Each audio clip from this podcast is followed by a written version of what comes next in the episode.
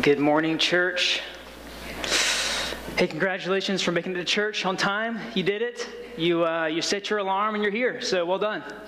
Um, thanks for coming. Um, hey, it's, it's been a great um, time worshiping with you guys already. Usually I'm kind of up here, up here on the stage, but to, to be out with you, uh, to be singing with you, to hear your voices. We're doing the Colossians 3.16 that we talked about um, in the call to worship, that we're encouraging one another. We're teaching and we're admonishing one another with our songs and, and, and hymns and spiritual songs. So thank you for doing that. It's, it's been a blessing already. And continue to do that. Sing louder. Uh, I was thankful when we came to church here, um, uh, when we took the job here at Cherrydale almost three years ago. Coming in, um, we were, me and Julie were so encouraged by how well this church sang. So um, keep doing it. Keep it up. You guys are you're doing a great job. Continue to encourage one another. Um, if, if, you have no idea who I am, my name is Walker Capps. I'm one of the pastors here at uh, Christ Fellowship Cherrydale. Like I said, I usually um, lead worship over here. I'm thankful to have the opportunity to, to preach this morning. And if it's your first time here, we're continuing our series, The Rise and Fall of Kings, looking at the lives of Saul, David, and Solomon. And we're going to be landing, um, going through the, the last chapter of, or sorry, the last verses of chapter 11, and then all of chapter 12, which uh, a lot of what Tom just read for us. Thanks for reading that, Tom. Um, so just a, just a small recap. Uh, we're the this this cha- this chapter, these chapters of 1 Samuel, we're looking at the the transition of leadership. The first leader we see in the story is Eli. He is, he is uh, judging the people, he is, he is guiding them, and we also remember he has the wicked sons. And as his life comes to a kind of tragic end, as, as the people come to him and say his sons have been killed in battle, and he has a tragic ending at the gate, he falls over dead. But there is also a leader that transitions into his place, which is Samuel, who we've been spending a lot of time looking at.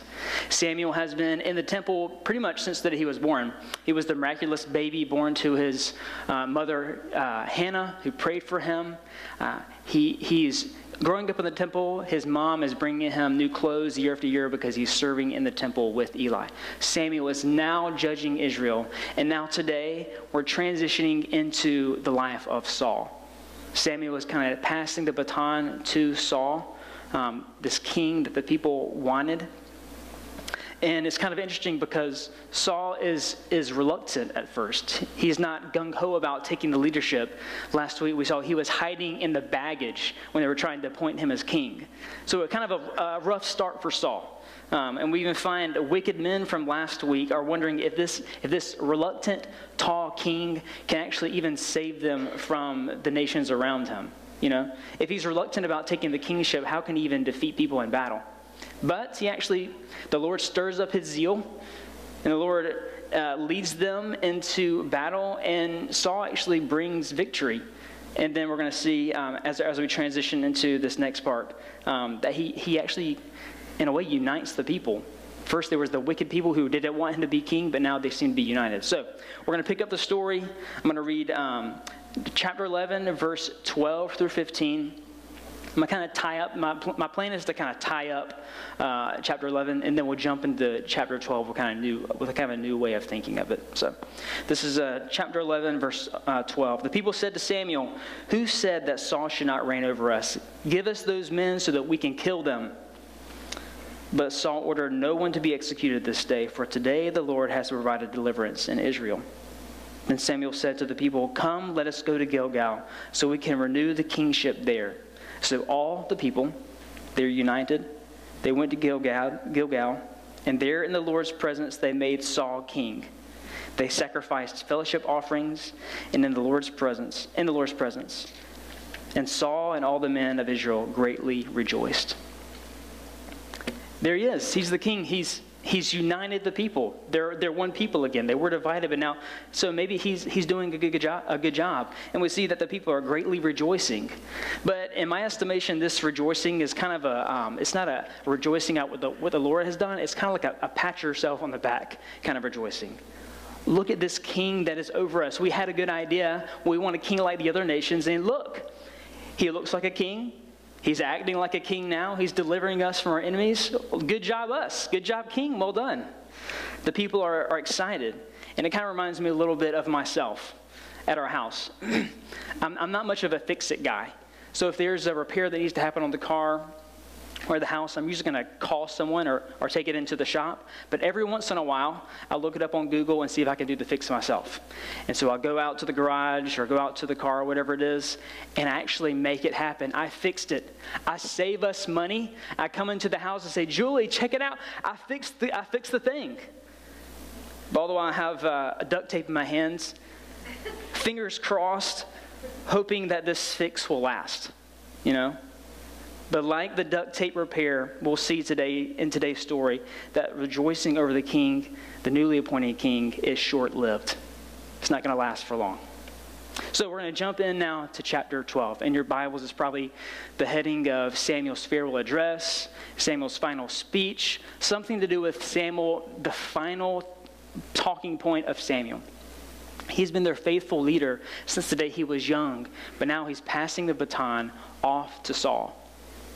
There's a, at Southeastern Seminary, the, the, um, the president says that last words are lasting words. That's kind of his catchphrase. He's talking about Jesus and the Great Commission, but a lot of times, last words, the, the last thing you have to say at the end of your life, let's say on the deathbed, the last thing you say to your family is the most important things inside of you. You want to get it out before there's no breath left. Same thing with a parting farewell. If you're moving states or you're moving jobs or whatever, you want to tell the people that are around you the thing that is most important to you before you hit the door, right? So we're seeing this as, as, as Samuel is about to, to leave the people, about to pass the baton of leadership. He's telling them the things that are the most important things to him.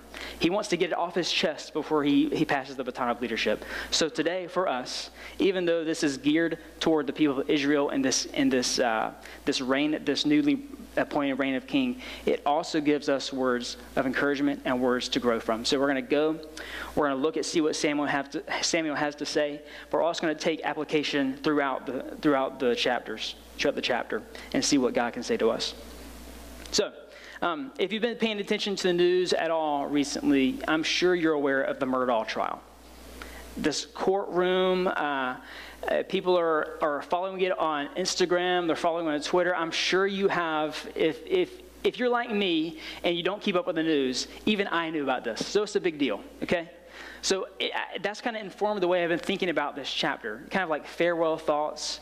Samuel, in a way, like what we just read, that Tom read, he's, he's bringing accusations against, against the people. So I want to frame this speech and this farewell address in like a courtroom setting. So um, in a courtroom, a good lawyer presents his evidence in a systematic way in order to convince the jury of de- the desired sentence, right? The desired sentence, guilty or not guilty. In that same way, we're kind of seeing Samuel do, do this. Samuel, not out of spite, not out of anger, but out of love and concern for the people, wants to show them their sin before a holy God.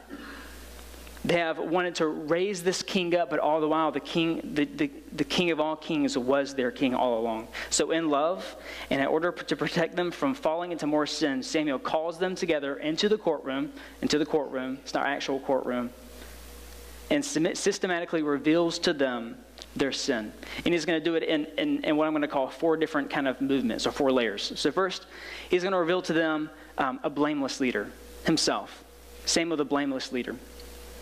Next, he's going to reveal to them a blameless God. Let's look back and see what God has done. Next, they're going to see that they're a blasphemous people. And last, they're going to see a blameless Savior that is, uh, that is taught about. So, as we uh, continue in our first piece of evidence, Samuel's first piece of evidence he brings before the people in the courtroom is this fact that he is a blameless, he has a blameless character. So we're going to pick up the story here in uh, chapter 12, verse 1 through 5. Let me read this for us, and then we'll make some comments on it. This is Samuel in the courtroom. Then Samuel said to all of Israel, I have carefully listened to everything you said to me and placed a king over you. Now you can see that the king is leading you. As for me, I am old and gray, and my sons are here with you. I have led you from my youth until now. Here I am.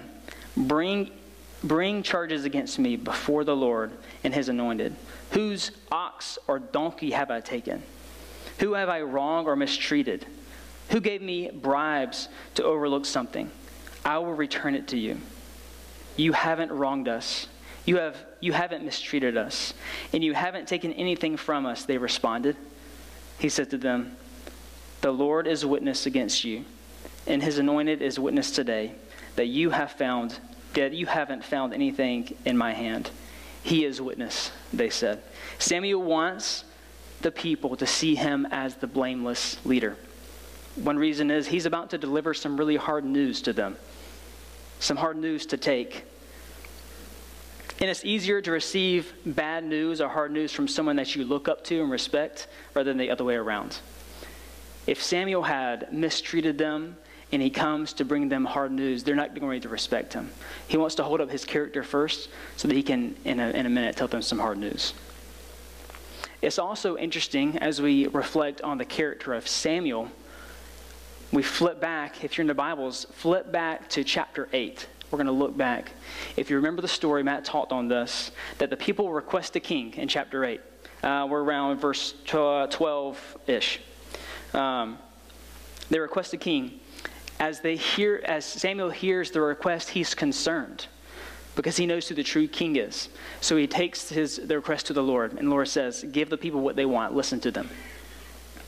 But before you listen to them, before you give them a king, inform them of the customary rights. So here we are in chapter 8, verse 12 through 19. I want us to just consider the, the customary rights of the king that will be appointed over them, that they were warned um, against the, the blameless character that we just saw in, in Samuel. So in verse 12, it says that this king will take your sons. In verse 13, it says, uh, he can take your daughters. 14, he can take your best uh, fields, vineyards, or orchards. He can take a tenth of your grain and your vineyards. He can take your male servants. He can take your female servants. And he can take a tenth of your flocks. And we skip down to, to 19. The people refused to listen to Samuel. No, they said, we must have a king over us. Samuel was trying to knock off the ancient rose colored glasses off of their face. This king that was described in, in chapter 8 is not what you want, I promise you. And he's trying to hold up his character and say, Look, this is this the, the anointed. I'm the Lord's anointed. I've been, I've been over you. The Lord's been faithful, and I have not taken anything from you. I haven't mistreated you at all. I haven't taken any bribes. My character is blameless. I think this can be some good application for us today as we look at Samuel. There's not a lot of great uh, leadership traits that we're going to see in the, in the next chapters unfolding with Saul. So we're going to take a lot of opportunities to see what is good character traits that we can have from Samuel today.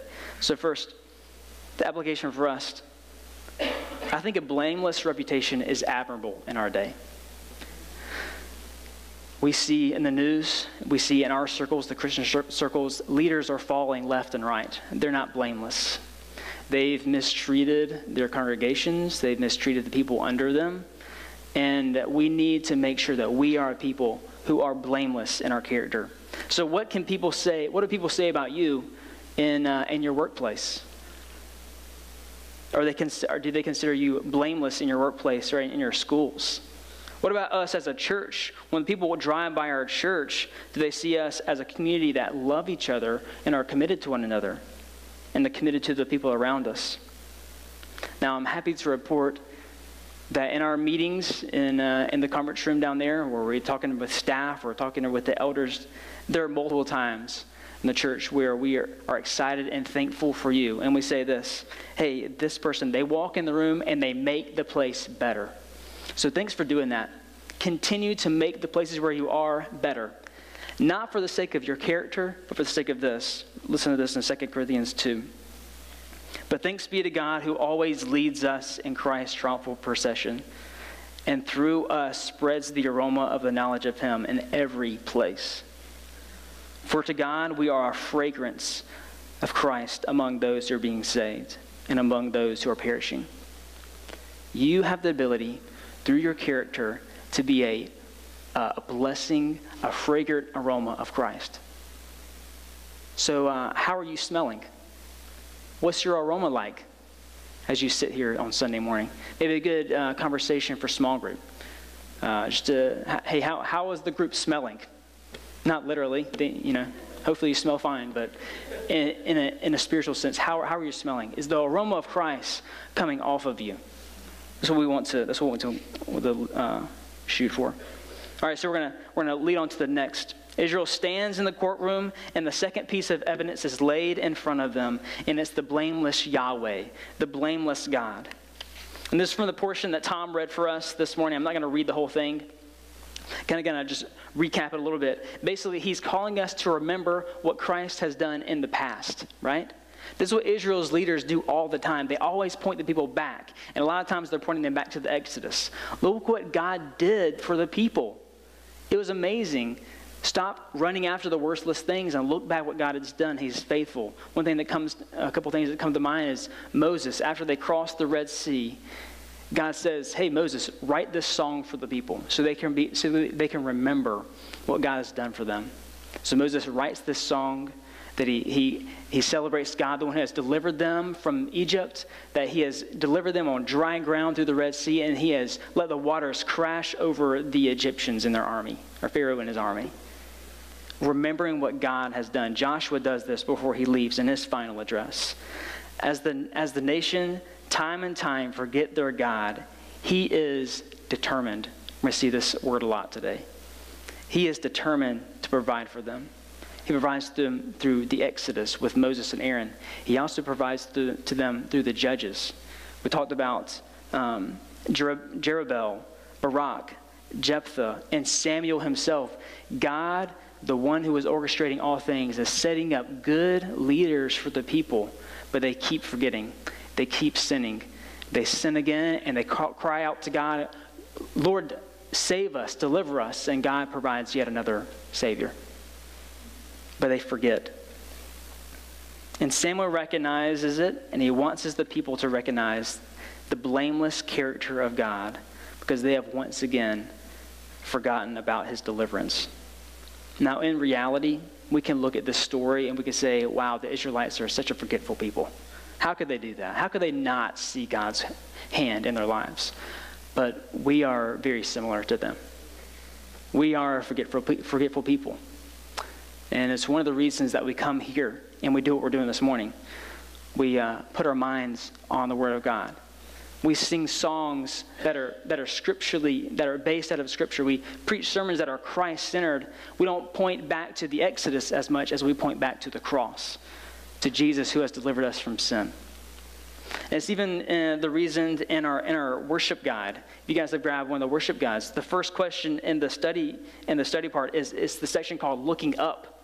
If you look at it, it says one of the first questions that we look at in small group is what have you seen God, sorry, how have you seen God's faithfulness over the last week? The next question is what do you have to be thankful for? These aren't just filler questions to get the ball rolling in group, to get discussion going. This is the discipline that we want us to, to grow in as a church, to be able to look and see God's faithfulness because we are a people who forget. If we never look up, if we never look back, we will only look forward and continue our forgetful um, forward momentum. If we never look up, if we never look back, we will continue churning. That's what we do. We just keep rolling. We try to keep our head afloat to the next thing, to the next thing. This is what Israel was doing. They were looking, they were coveting the nations. They were the next thing, the next thing, forgetting what God had done for them in the past. Let's be a people that remember intentionally not just on Sundays, but in conversations after, after the service, at lunch, in small group, in casual conversations. Let's be a people who talk about what God is doing and how He's faithful. All right, we're going to continue I'm honing in on this blameless nature of the king in verse 11. Verse 11 says, He rescued you from the power of the enemy around you, um, and you live securely. Is what God had, did, had done. And when you saw Nahash, king of the Ammonites, was coming against you, you said to me, No, we must have a king rule over, reign over us, even though the Lord is your king. This is the first kind of punch that he comes out and says it. Even though the Lord is your king, you still want a king in front of you. He says it right out. He has cleansed himself. He's, hey, I'm a, I'm a blameless leader. I can say these hard things to you. You're running after other things where God has been your king the whole time. An intentional punch in the gut, a moment in the trial meant to land with heavy force. But we have to remember that Samuel is a good leader. He's not doing this out of spite. but he's doing this out of love for the people. He is a he's a balanced leader. Got a lot of B's this morning. He's a balanced leader. It's not on the screen, but you can write it down. He's heavy-handed when he needs to be heavy-handed, but he's gentle when he needs to be gentle, you know? It's the idea of this of the shepherd, a leader, a good leader. He needs to bring the force when he needs to bring the force, but he needs to be gentle when he needs to be gentle. gentle. Verse 13, we're seeing this. He has just confronted the people, but then we see his caring concern. Verse 13. Now here is the king you've chosen, verse 13. The one you requested. Look, this is the king the Lord has placed over you. If you fear the Lord, worship and obey him. And if you do not rebel against the Lord's command, then both you and the king who reigns over you will, will follow the Lord your God. 15. However, if you disobey the Lord and rebel against his command, the Lord's hand will be against you as it was against your ancestors. A confrontation met with a wisdom, uh, words of wisdom and warning to fear, worship, and obey. So this, this fear, worship, and obey is actually seen uh, twice in the story. Okay, so we're in verse 14, but also in verse 24. So anytime that something is mentioned twice, especially in the same chapter, we gotta we gotta spend some time here. Fear, worship, and obey. What, what is what are we meaning by this? And what I want to what I want to suggest is this is a good progression for us to understand. We need to start with the fear of the Lord. Another way of saying a, a correct understanding of who He is, a correct lens to see Him through, the fear of the Lord, which will lead to worship of Him, ascribing worth to Him, serving Him, which will lead to obedience. So, fear leading into worship, leading into obedience. This, this the, it's the um, formula. Let me, let me hold on a little bit on, on the word fear. We see the word fear a lot in the Bible. You're probably um, thinking Proverbs 9 10. The fear of the Lord is the beginning of wisdom. Yes, the beginning. We have to start here, the beginning of wisdom. So, what does it mean to fear the Lord? This is my, I've got two different aspects here. One is that of reverence and awe. Julie and I were able to take a, a trip to uh, California. Uh, ooh, I don't know how long this was. Ellie went with us, but she was in, in Julie's belly, so however long that was. Um, so, but we did a road trip around and we went to Yosemite and we drove down into the valley. And if you've been there, it is incredible. And you're looking up at this mountain, mountains around you, and you're watching this water just cascade off the top. And you're wondering to yourself, is this place even real? Like, are we, are we seriously here? Because it's just so otherworldly, it seems. And this feeling of wonder and awe comes over you, and you can do nothing but look and, and not say anything other than wow. And this is amazing. I think we said wow like a thousand times while we're in the, in the valley. In the same way, when we view God in the correct perspective, He releases in us uh, awe and a wonder if we see him correctly, right? Next is the, the other portion. We have this reverence and awe, but we also have the idea of this, this potential for destruction. God is a holy God.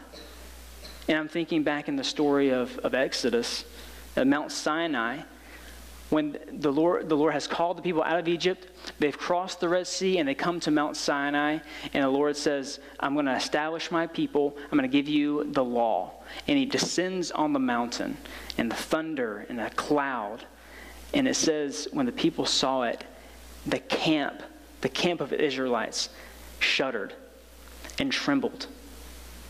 They saw the Lord on the mountain, and their response was shuddering and trembling fear of the Lord. All inspiring, but also realizing, man, this, this could be, go really bad for us. I think it's, it's good for us to fear the Lord. It's the beginning of how we need to think of Him. But as a power of application for us today, a lot of times we don't fear Him because we're not looking at Him correctly. How are we viewing the Lord? Another thing is, what are we fearing above the Lord? What are the things that we have our mindset on? What are you fearing in your life that is blinding you from seeing the fear of the true God? Just like the Israelites were blinded to their, to their desire for a king, what are you fearing in your life that is blinding you to the true God? Another way of saying this is came up in Men's Equip um, a few weeks ago. I'm not sure who said it. But what's the first thing you think about in the morning when you wake up? And what's the last thing you think about before you go to sleep at night? That's probably the thing you're fearing. You're spending all your time and attention thinking of this thing, and it colors the way you see life. It could be different things. It could be finances. This awe and wonder of trying to get so much, but also this crippling fear of what could happen if it goes away. This feeling of anxiety in your life. Maybe the, the, the pursuit of education. Maybe the, the reaching for retirement, this thing you're thinking about, you're striving for. Maybe being well thought of, it, it, it colors everything you do, being well thought of by others. Maybe it's uh, the job that you just can't leave at the workplace and you bring it home day after day. What is it in our life that we're, that we're fearing, that we're, that we're revering, that we're allowing to have our lives tremble at? This is what produces fruit in our lives. And if we, if we, need, if we say that we're not fearing the Lord, I think the practical wisdom for us is to let's look at his word. Psalm 1 Blessed is the man who doesn't walk in the counsel of the wicked, but he, but he, he lets the word of Christ dwell richly inside of him. He meditates it, on, meditates on it day and night. And he's like a tree planted by streams of water, which yields fruit of righteousness. But the wicked are not so. They're like chaff the wind drives away, right? Also in, in Psalm 19, it talks about, it holds up this word, the word of God, and what it can do for us. It talks about it can make the wise, it can make the simple wise. It can enlighten our eyes to understanding, and also it can, it can rejoice our heart. Church, let's continue to look back to the scriptures. Let's continue to set our eyes on Christ, to fear him, reverence and all, with reverence and all, but also realize the holiness that he is. All right, so we're going to jump back into the story. We've seen a blameless reputation from Samuel. We've seen the blameless nature of God. And we're going to continue on with this understanding of the blameless nature of God as God brings rain in the harvest time. Now,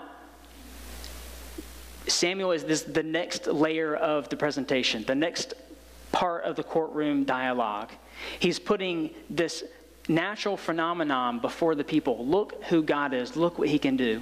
And he asked God to bring rain in the harvest time. Now, rain during the harvest time you might think is not a, not a big deal. I mean, it, it rains all the time, but not in ancient Palestine. For it to rain during harvest month was, was, was not a thing. It'd be basically the equivalent of us getting a snow blizzard in the middle of July in Greenville, South Carolina. It's just, it's just not going to happen. But if it did happen, people would probably say that was an act of God. So this is this is the kind of what's going on here. So Samuel calls to the Lord to bring rain. The Lord rains is an act of God, and the people start to see, the people start to turn their eyes off of themselves and see the Lord for who he is. And as they see the Lord for who he is, this is what it says in, chapter, in verse 18. Samuel called to the Lord, and on that day the Lord sent thunder and rain. And as a result, all the people greatly feared the Lord and Samuel. The people see God, and better yet, they fear God. They have convicted themselves in the courtroom. And we move on to the next layer they see that they're a blasphemous people. Yet again, they have continued to stray from the God who has delivered them. Yet again, they have sinned and rebelled, and yet again, they have seen God for who He truly is, and they see themselves as a blasphemous people. The 19, they say, they pleaded with Samuel, pray to God, sorry, pray to the Lord for your, your God, for your servant, so your servants will not die. Let me read that again. They prayed with Samuel, Pray to the Lord your God for your servants so we won't die. They're clearly convicted of their sin. For we have added to our sin the evil of requesting a king for ourselves. In Samuel's farewell address, in Samuel's courtroom appearance, the people convict themselves of their sinfulness, and there's no way out. They plead yet again, Samuel, pray for us so we do not die. This correct fear of the Lord. But Samuel gives an unexpected response. God, through Samuel, gives the people a beautiful promise in the verses that finish out the chapter 20 through 25. Let me read this for us. Samuel replied, Do not be afraid. You might have heard that in the Bible somewhere else. Even though you have committed all this evil, do not turn away from following the Lord. Instead, worship the Lord with all your heart. Don't turn away to follow worthless things you cannot, that cannot profit or rescue you. They are worthless. The Lord will not abandon his people because of his great name and because he has determined to make you his own people. As for me, I vow that I will not sin against the Lord and cease to pray for you. I will teach you the good and right way. Above all, fear the Lord and worship him. Here it is again. Worship him faithfully with all your heart. Consider the great things he has done for you. However, if you continue to do what is evil, both you and your king will be swept away. God would have been justified of killing them on the spot, right? Samuel would have been justified to wash his hands of the whole situation and step away, and both God and Samuel did not abandon their people.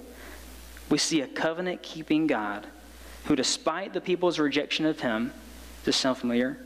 Will continue to make the people and establish them among the nations. But the story, as it continues to unfold, as we continue to work our way through Samuel, and as you know your Bible, the people will yet again fail. The kings of earth will not be able to save them. They will be led into captivity. But the Lord has said he has determined to make them his people. He will determine, he has determined to help them realize that there is another king coming, right? This king will descend from heaven, and he will not take like the earthly kings took from the people, and how, he, and how Samuel warmed against them in chapter 8, but he will give his life for a ransom for many.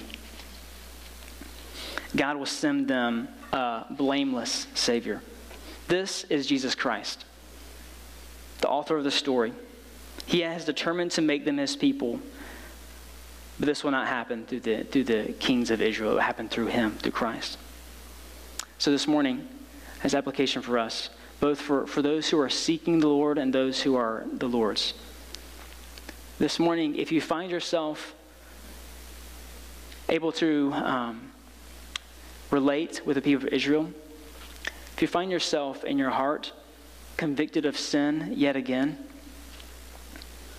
Though you might, through brute force, try to make your situation better, it always seems like sin's pulling you back in. Like a rubber band to the wrist, it always snaps back, right? You may have tried to run from God. You may have tried to cover your sins by chasing relationships, substances, your own morality, or bury, burying yourself in the work, in your own work but these things cannot cover your sin or preoccupy you long enough. You'll always be snapped back to reality. The bad news is that you will never fully be able to fight sin. We are never, never able fully to fight sin, even if we are determined to do so. The God of the universe has high states for us, high standards for us, and He demands perfection. He demands blamelessness. But we, like Israel, are unable to be perfect, and we stand condemned in the courtroom today. But the good news is this. If you if that seems like you, the good news is this. That God has made a way to cleanse you of sin because he has determined to make you his own people. He has determined to make you his own people. And he has sent his blameless son, the Savior Jesus Christ, to die for the sins of the world. Jesus lived the perfect life that we can never live. He was the blameless Savior who took the consequence in the courtroom for our sin, died on the cross for our past, present, and future sins, and rose again from the grave, declaring his life.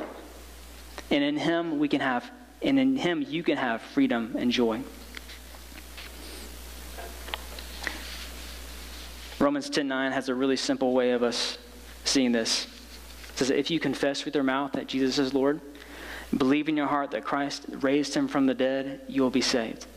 Turn to the Lord, repent of your sin like Israel saw him and feared him, and the Lord will save you. And he will take care of your sin. He will remove your sin. And when, Christ, and when God looks at you, he will not see a sinful person, but he will see the righteousness of God in your place. This is the good news of the gospel. What we've been singing about is how God has determined to make you his people. Now, for believers in the room, Christ has taken your place. He has died for you. Continue to remember and rejoice in that fact.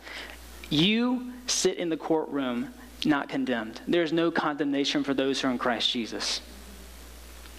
But let's take the example of Samuel, who was persistent in prayer.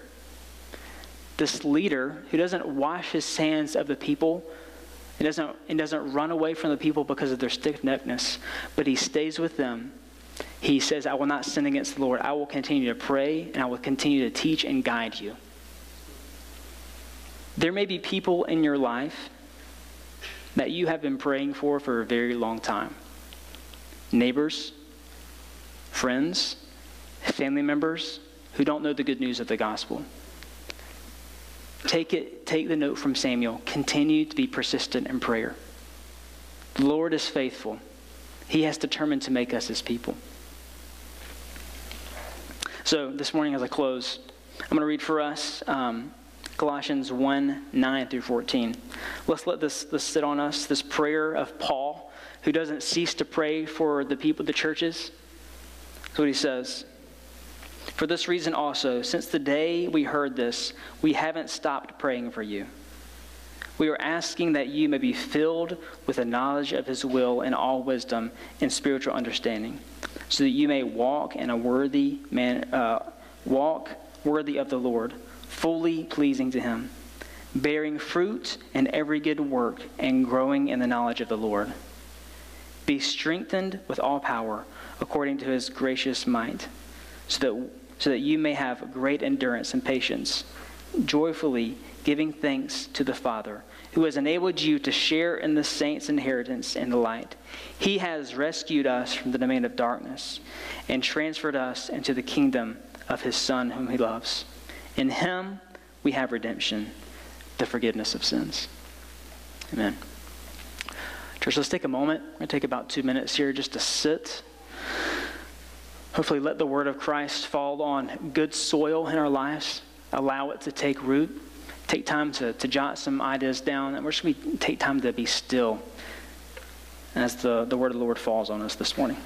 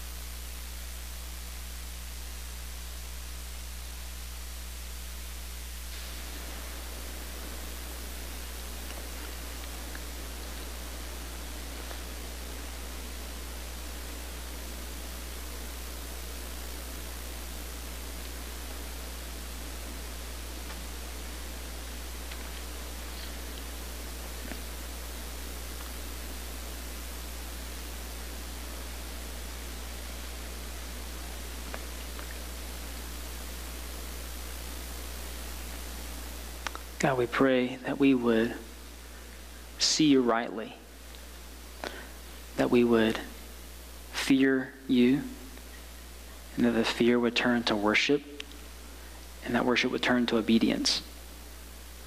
And God, we pray that we would be reminded once again of the good news of the gospel, that you have determined to make us your people. And you have done it through the blameless Savior, Jesus Christ, and what he has done for us on the cross. God, we are thankful to be your people. We are thankful to just in a moment be able to sing and rejoice in the good news of the gospel. God, we pray that these words, that are your words, that they would fall in our hearts on good soil, that they would take root, and that they would grow fruit of righteousness for your name's sake. We pray these things in your name. Amen. Amen.